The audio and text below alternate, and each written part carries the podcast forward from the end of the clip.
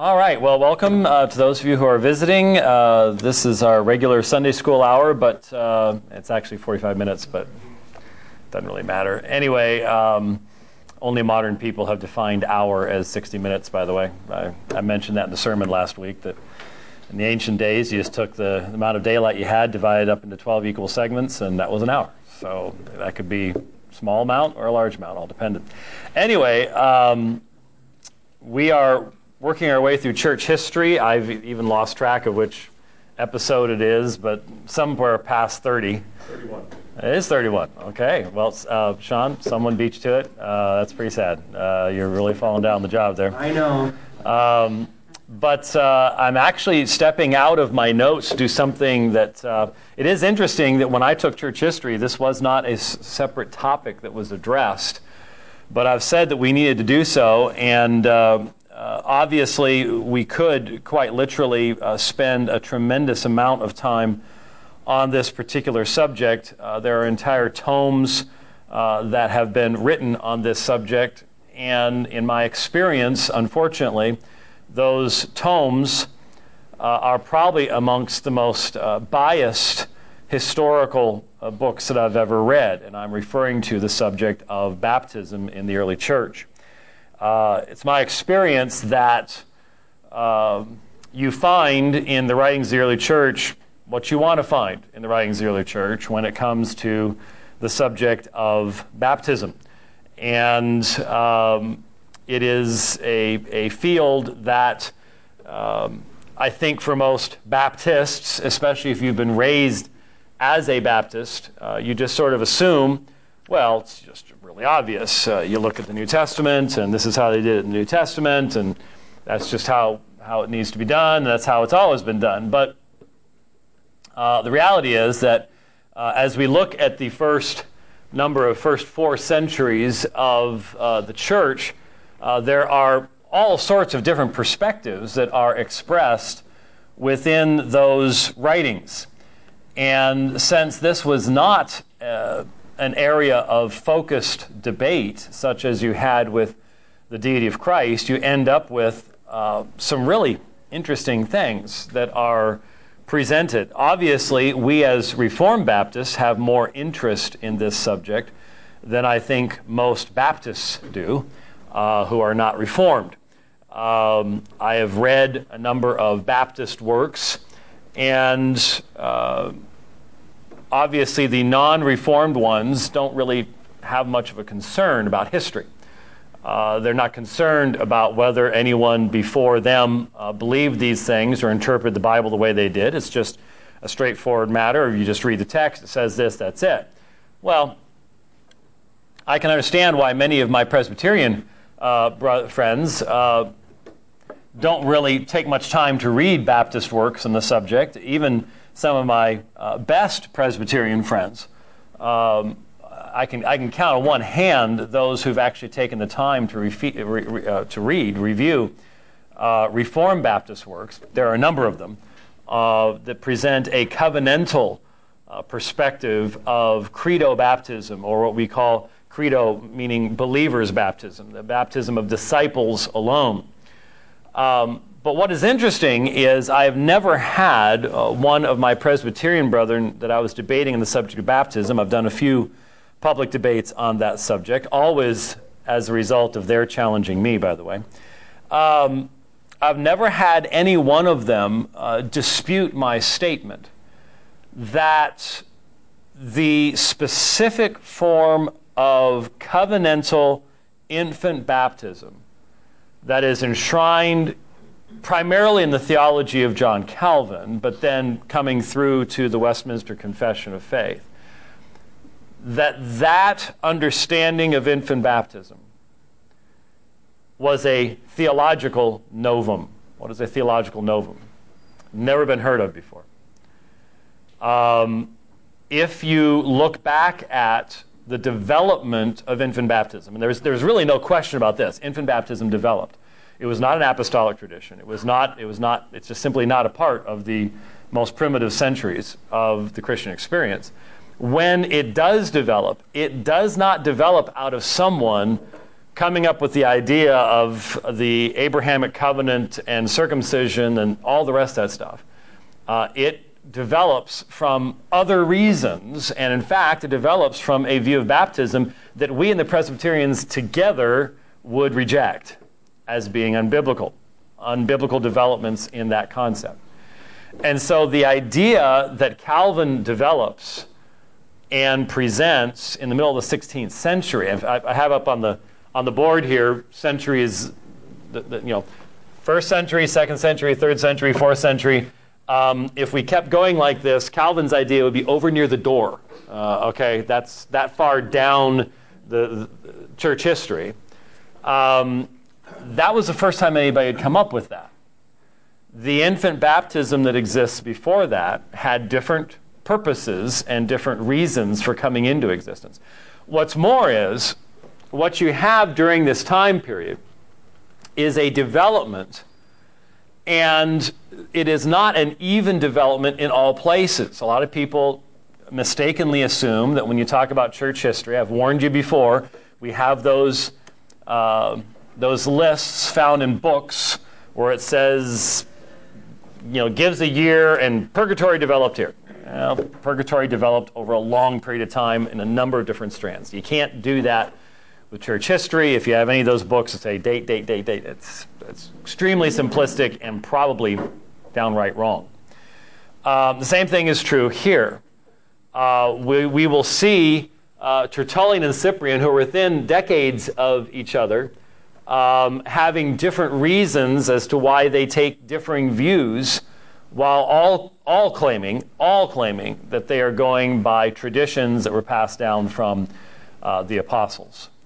And um, uh, so, what I want to do, given that entire tomes have been written, what I want to do to try to make this uh, brief and yet usable in a uh, short space of time is to look at Tertullian, uh, who is converted in 193, so this is approximate time frame around the year 200.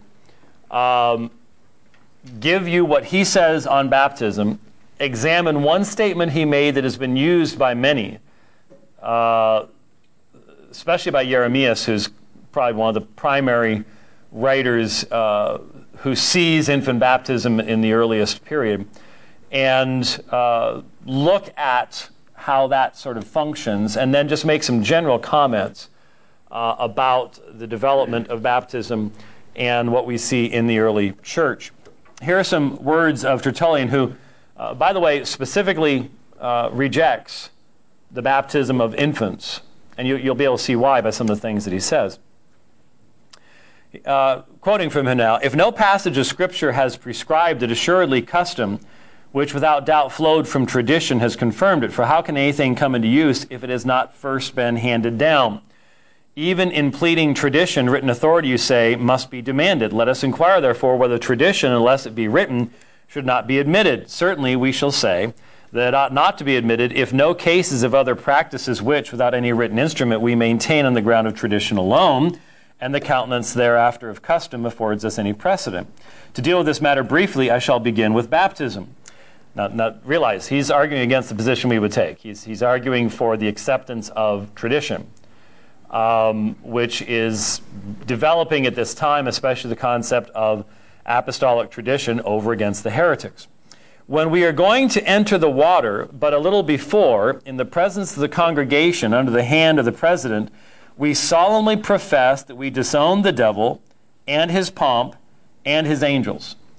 So this this is almost completely ubiquitous. Um, there was a, and it's going to become more and more complicated over time. But there was a uh, open disavowal, uh, a disowning of the devil, his pomp, and his angels.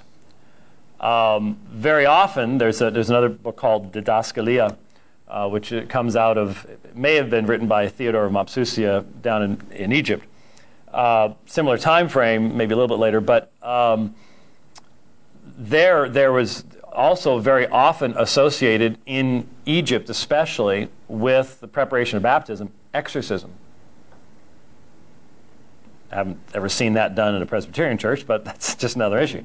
Um, nor, nor here. I, uh, there's that little door back there, but I, I, don't think that's where it happens. So, um, anyway, when uh, uh, now hereupon we are thrice immersed, making a somewhat ampler pledge than the Lord has appointed in the gospel. so this is some admission of that.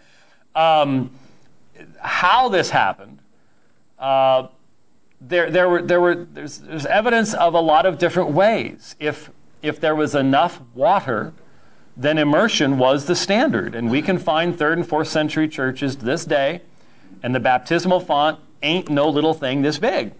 Uh, it, it's big enough for people to get down in there and do a little swimming around. So, um, uh, very commonly, the uh, immersion was done three times.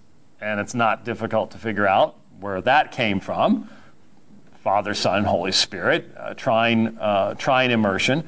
This goes way back very early, which again, you might be sitting here just thinking about baptism, but hmm, that sounds like Trinitarian belief was pretty early too, if you're doing baptism three times. But it also uh, was very commonly done forward, not backwards.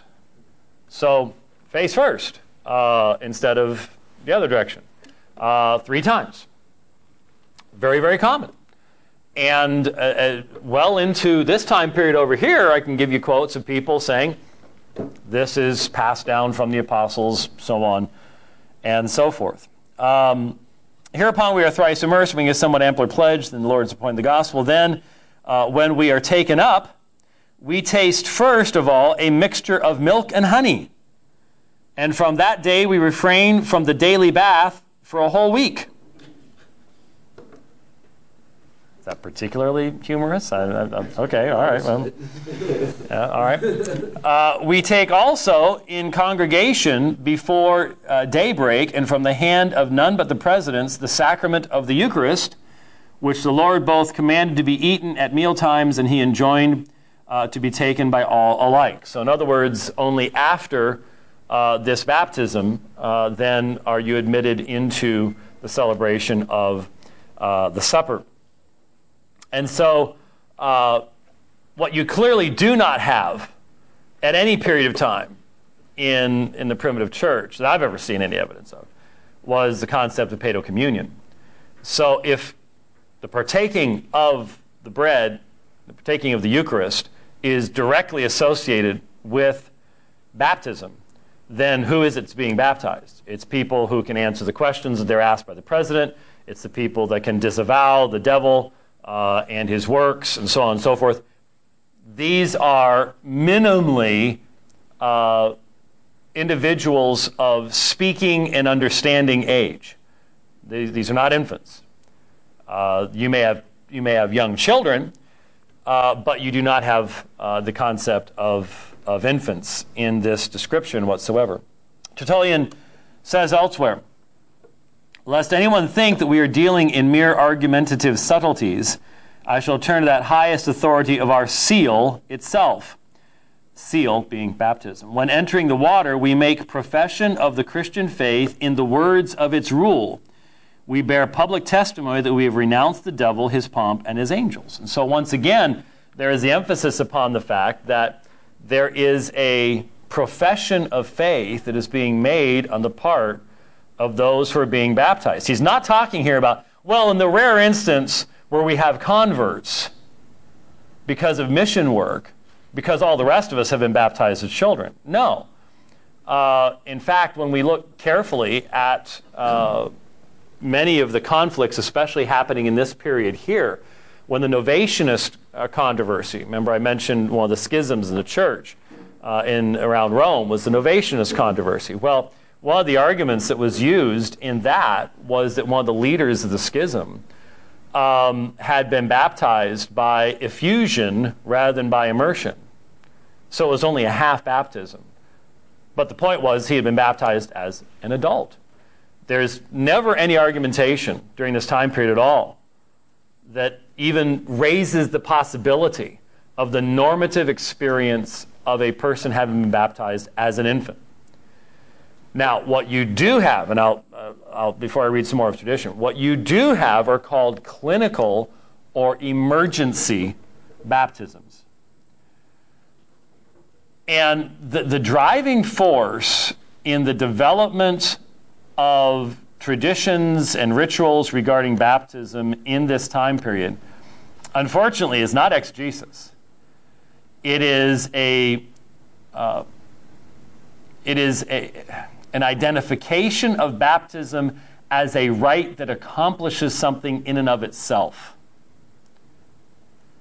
And as the idea develops that this is the means of washing away sin, one of two that two divergent streams developed. One we see as late as Nicaea, which was 325 AD. You were the first one on that one. Sean is obviously off his game today. I was very sick. clearly. I was sick all week. Very clearly. And, brother, uh, just so far back there that the sound takes too long to get back to, or, or what? I mean, for those of you visiting, um, going through church history, I have mentioned numerous times that to pass my final exam, you must know. Uh, oh, you don't think there's a final exam? you get the special one now, brother. Oh, yeah. You get, you get the one that takes about four hours to finish. That'll be really great. Everybody else only about 40 minutes, but yours is me. Yours is gonna be special. And Sean's is, uh, is a week long. So, um, but uh, to, to fa- pass my final exam, you must know the date of the Council of Nicaea, and it's 325. So uh, just write that one down. There's other dates you'll need to know, but that one's very, very important. So, anyway, remember with Constantine, when we talked about uh, Constantine, what did he do? He put off baptism until much later in life. Why? Well, the idea, once the idea being that baptism cleanses you, and if you combine that with a theology that that's the only thing that can cleanse you, then you need to put, you need to pile up your sins and then get them all washed away at one shot and hopefully as close to death as possible so you don't mess things up. Now, you and I sit here and go, weren't they reading Romans? Well, um, here, as in many areas, we really start to see the power of tradition and how tradition is going to start encrusting the key elements of the gospel itself. Now, this isn't for everybody, but it's happening, and we, we see it happening. So, one of the divergent things was put baptism off as long as possible so that you have the best shot at not living long enough afterwards to mess up really badly and, and lose your shot at eternal life. But then the other development was well, remember, infant mortality was huge. I mean, there, there have been many time periods in church history where you'd have to have 10 live births to get one child through to adulthood. And so, clinical or emergency baptism, if someone all of a sudden comes down with a, you know, you're, you're 40 years old, you expect to live to about 60, but you come down with something everybody else has been coming down with, you haven't been baptized yet, better get baptized because you only got one shot at it. Same thing with children. There are numerous inscriptions, tombs that have been found uh, of little children uh, who were baptized. But they were baptized because they became sick. And so it was an emergency or clinical baptism. And it was the abnormal situation, not the normal situation. It was because of sickness. So you've got two different tendencies coming in at the same time. And nobody at this time anywhere is going, yeah, but if you just understood covenant theology, then you would know that it, just wasn't, it just was not there anywhere. So, uh, Tertullian, for example, um, here's, here's some of his uh, language. Happy is our sacrament of water, in that by washing away the sins of our early blindness, we are set free and admitted into eternal life. A treatise in this matter will not be superfluous, instructing not only such as are just being, uh, becoming formed in the faith, but them who, content uh, with having simply believed, without full examination of the grounds of the traditions, carry in mind, through ignorance, an untried, though probable, faith.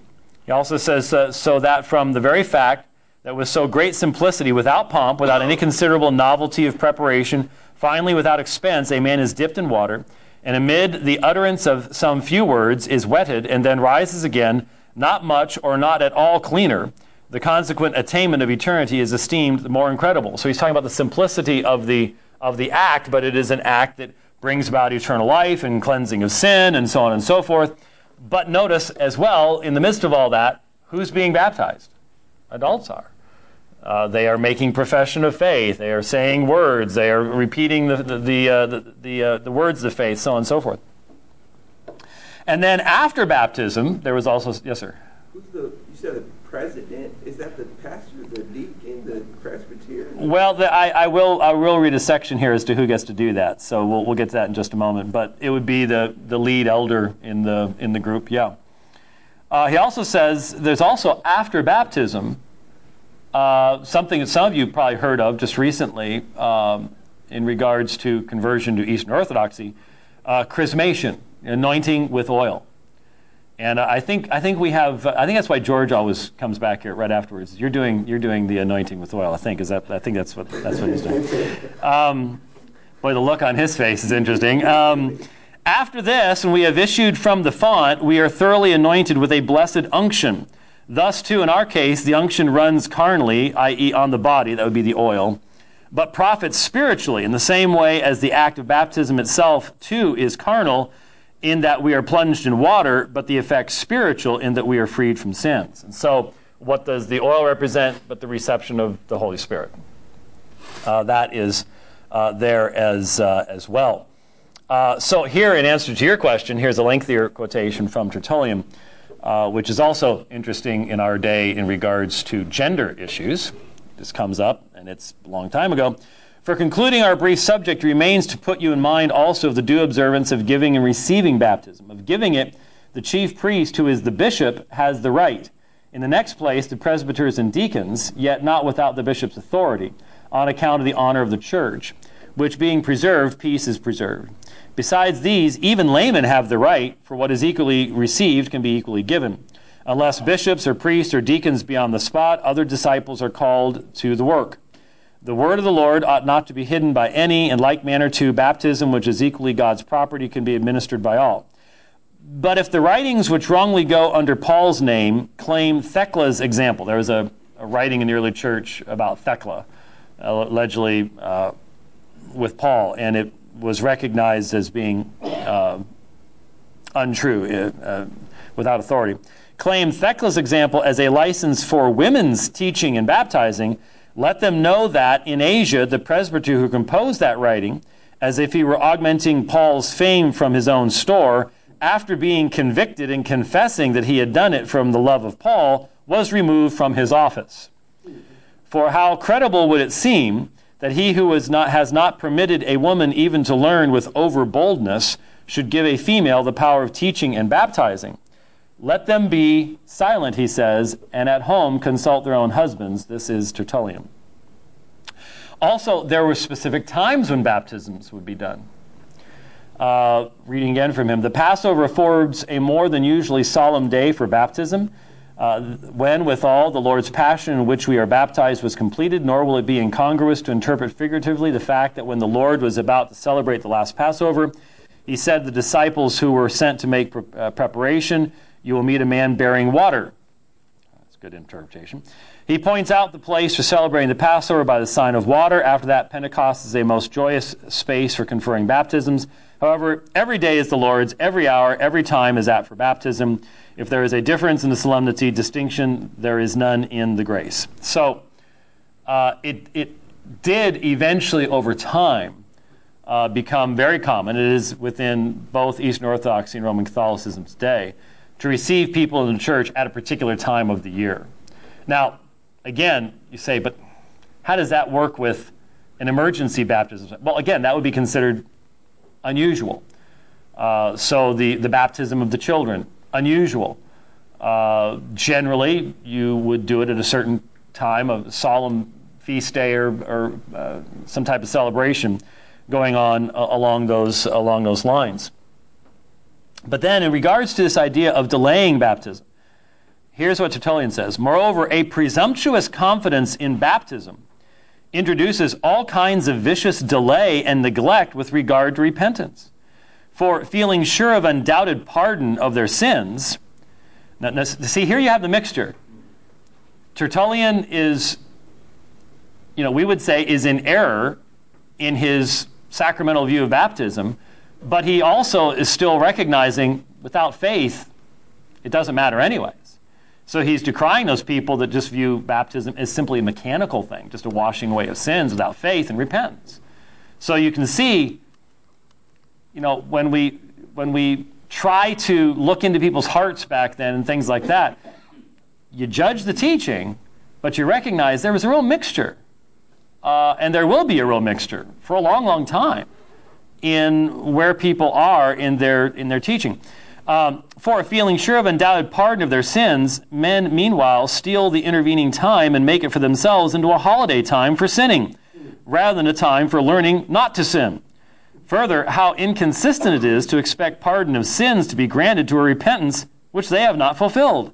That baptismal washing is a sealing of faith, which faith is begun and is commended by the faith of repentance. We are not washed in order that we may cease sinning, but because we have ceased, since in heart we have been bathed already. Now, you could actually make an argument there that he's saying that the real, the real regeneration takes place in the heart. You, you probably could at that point. Yes, sir. With the act of baptism, this, did that introduce the ex operato, ex operandi? Well, it, it, no, not at this. That that hadn't become. That, that's going to become an issue shortly after Tertullian as to the state of grace of person. Tertullian himself is saying even even lay people can baptize. So Tertullian doesn't have the have the, the view of the need of sacramental ordination or anything else to actually actually baptize. So he would definitely be. Well, he's he's before that whole issue comes up. So you can't try to shove him into a particular place. Yeah, um, you know the recent controversy with the federal visionists, Doug Wilson, and people like that. I know when that controversy was really hot and heavy a few years ago, they were always quoting Calvin on the efficacy of baptism and things like that. And what is your understanding of what Calvin?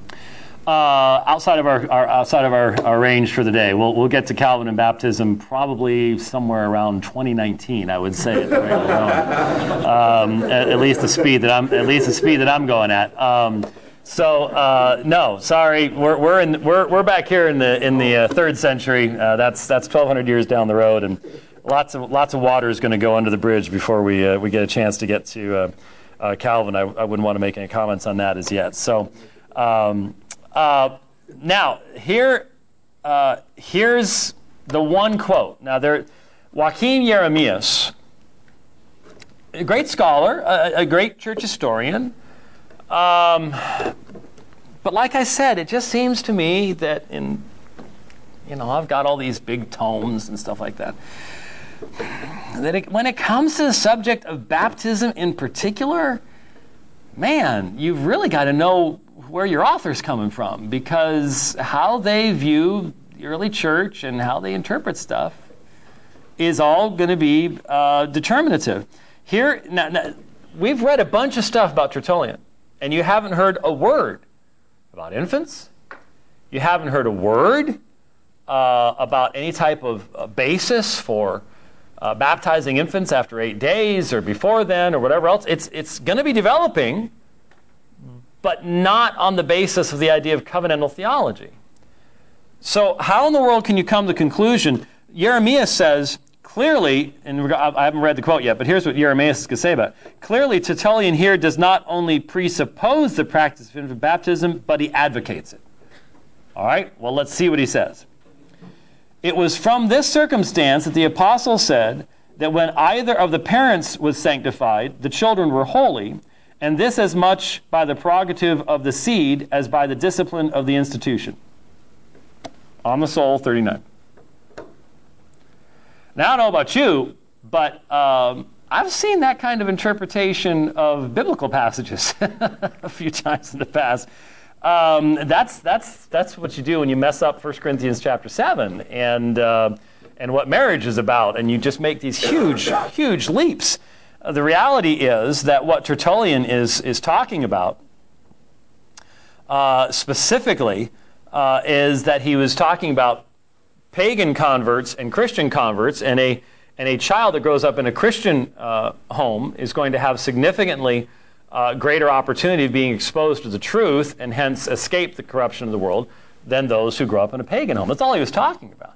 So to take everything that he says, I mean, he wrote a book called On Baptism and said nothing about it, to ignore all of that, and on that one quote, say, see, he's advocating infant baptism. We'll explain why there are so many books that you can purchase in various venues uh, that will say that this was apostolic or that this went all the way back to the earliest period and so on and so forth.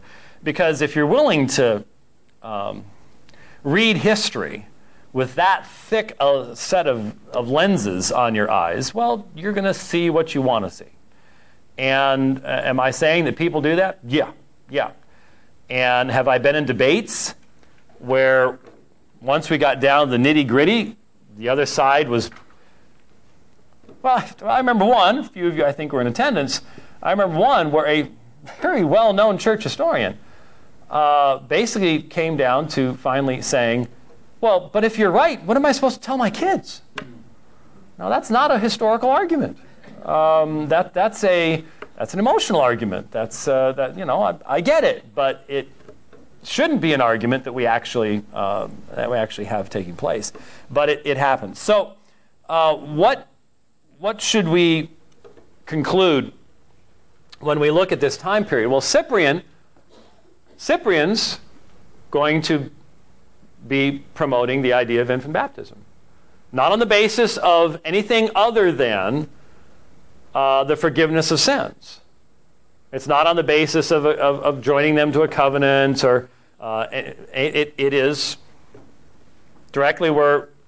So he's he's going against the, the uh, delay of baptism thing. But remember, all the way down here, you've still got a large portion of people, at least the people around Constantine uh, in Rome, that are going to be telling him to delay his baptism. And all the way up back here, you've got someone going, no, you need to do it as early as possible. Though, the, though even when we start seeing people promoting this, there are some people that say eighth day, try to connect it to circumcision there, and then others saying as early as possible because children died a lot very, very shortly after birth in the ancient world. It was, it was an experience that uh, was not all too common. So you, you still end up, you can, you can go past here and still have churches that we uncover archaeologically uh, that have full size fonts for baptism taking place. It's not, you, you can't look at the entire quote unquote Christian world and go, ah, um, they woke up this morning and stopped baptizing adults and started baptizing infants. It doesn't work that way.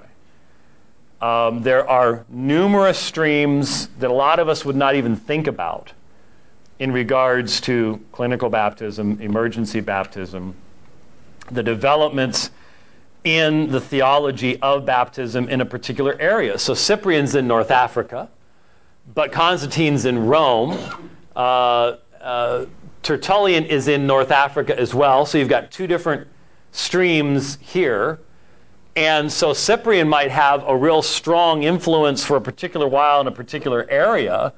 But what if that influence butts up against Tertullian, who has a di- Tertullian's influence that has a different bent to it.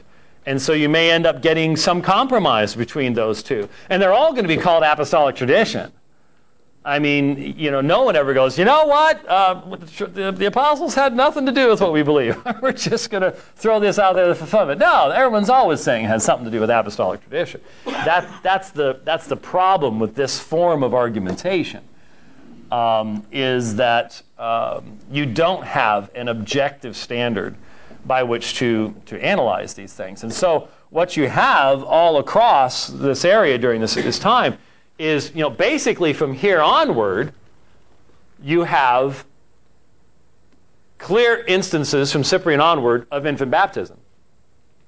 existing right next to continued normative adult baptism. And it's not just, oh, okay, now we're going to, starting here, we're going to baptize all the kids, and only adult converts get baptized. No, because all the way to here, you still have people as adults putting off their baptism later in life. So you've, you've got a massive mixture. And it's not till probably down here someplace that you end up, well, can anybody guess what probably one of the most important developments that allows for a primary, a primero, uh, how do I put this? That allows for one perspective, the infant baptism perspective, to become absolutely predominant. What development do you think allows that to happen? Well, we've planted Nicaea as a watershed, right? And what's, what's the seed planted here? State church. Sacralism, state church. And so, again, it's not till about here uh, that you have the official proclamation of, the Rome, of Rome, the Roman Empire, being a Christian empire. But it's still, it's not like everybody woke up the next morning and started changing everything. But what you see is development at this point, and once you have the establishment of sacralism, then you see a growing of the concept of infant baptism and a diminishment of adult baptism, except, again, still in the context of converts from, say, another religion. Uh, they will still be baptized and primarily by immersion for quite some time. Um, and in many places, uh, baptism by immersion always continued uh, simply because that was what it meant. And um, but but that then then once you have an entire culture down here that everybody in this country is Christian, well, how'd they get that way? Well, infant baptism becomes the, the simplest way, uh, not only to be a member of the church, but to be a part of the, of the, of the nation as well. Yeah.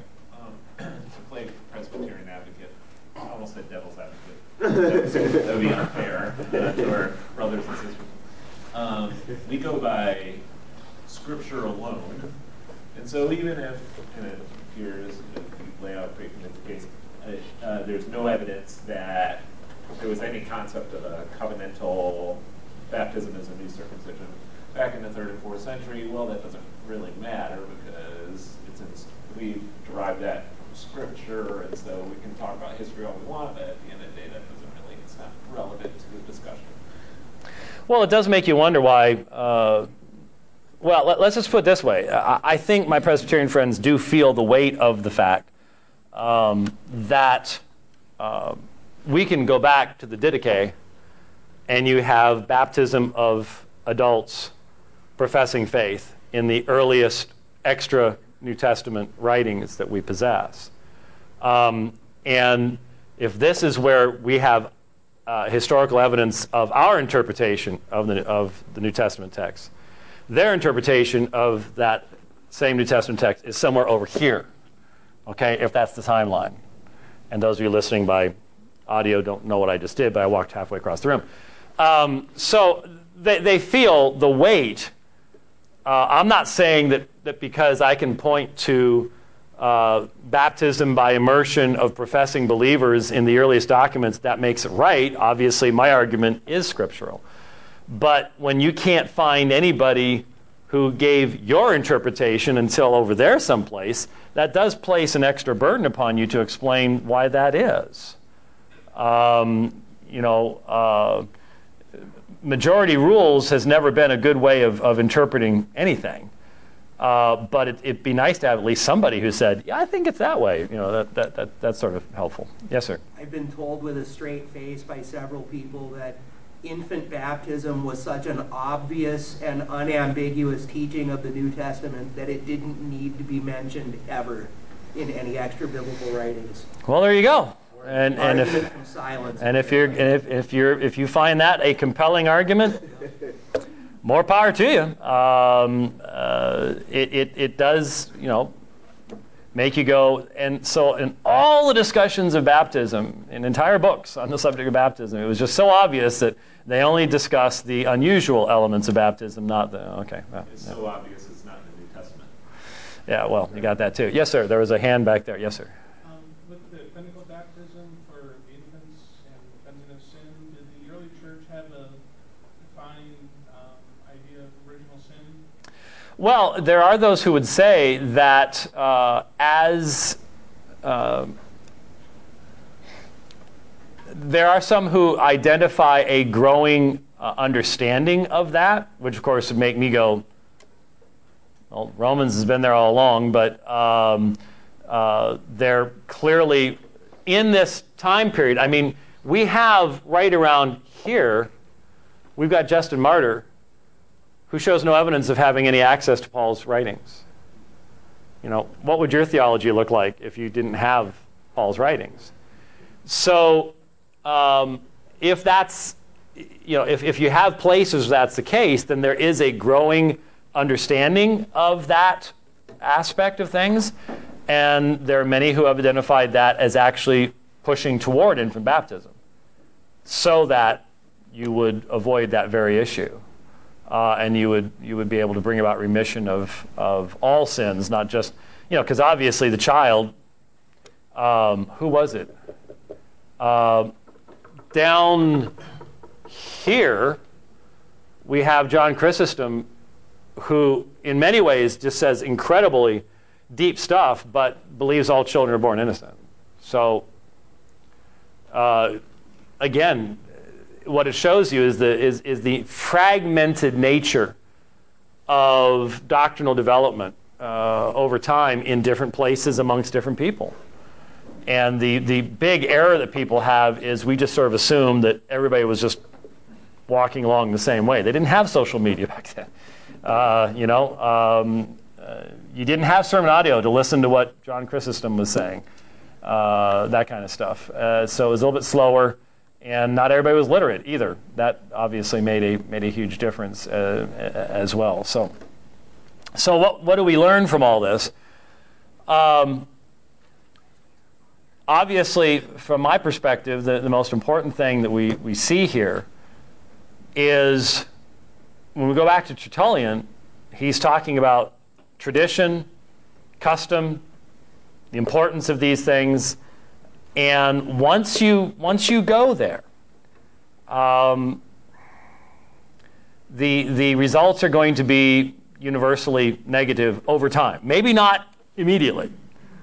Uh, but uh, remember, I've, I've said before, the earliest example we have anywhere in Christian writings of someone claiming a tradition that was passed down by the apostles.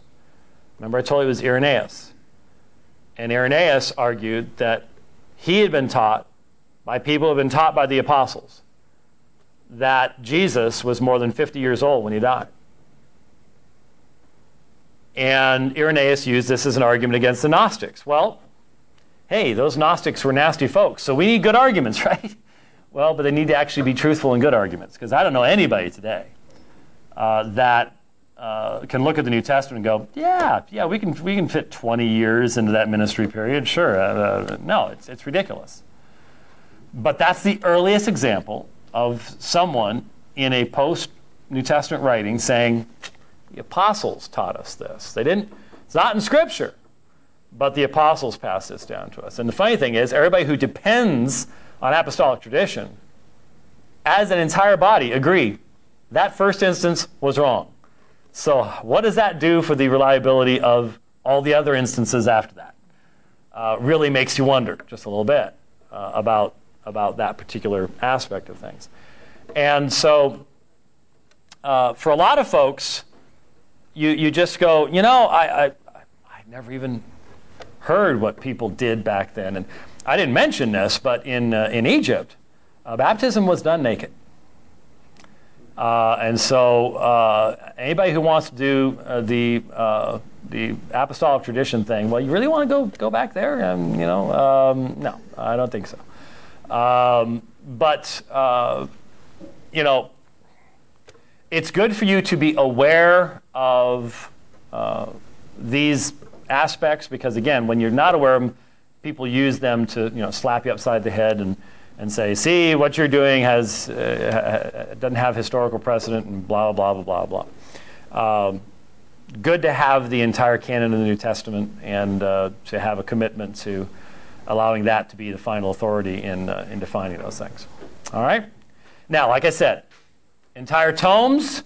Uh, I can direct you to various books on the subject if you want to go into more detail, but uh, wanted, to, wanted to cover that while we're still generally in this area uh, before we start pressing on into other subjects in our seemingly never ending study of, uh, of church history. So, with that, our time is exhausted. Let's close the word of prayer. Father, once again, we thank you for the opportunity of looking back uh, into history and trying to learn from how you've worked with your people in the past. May we drive wisdom. Uh, may we have the opportunity of looking at ourselves with, uh, with greater objectivity uh, than we could have before. We ask that you be with us now as we go into worship. May your name be honored and glorified. We pray in Christ's name. Amen.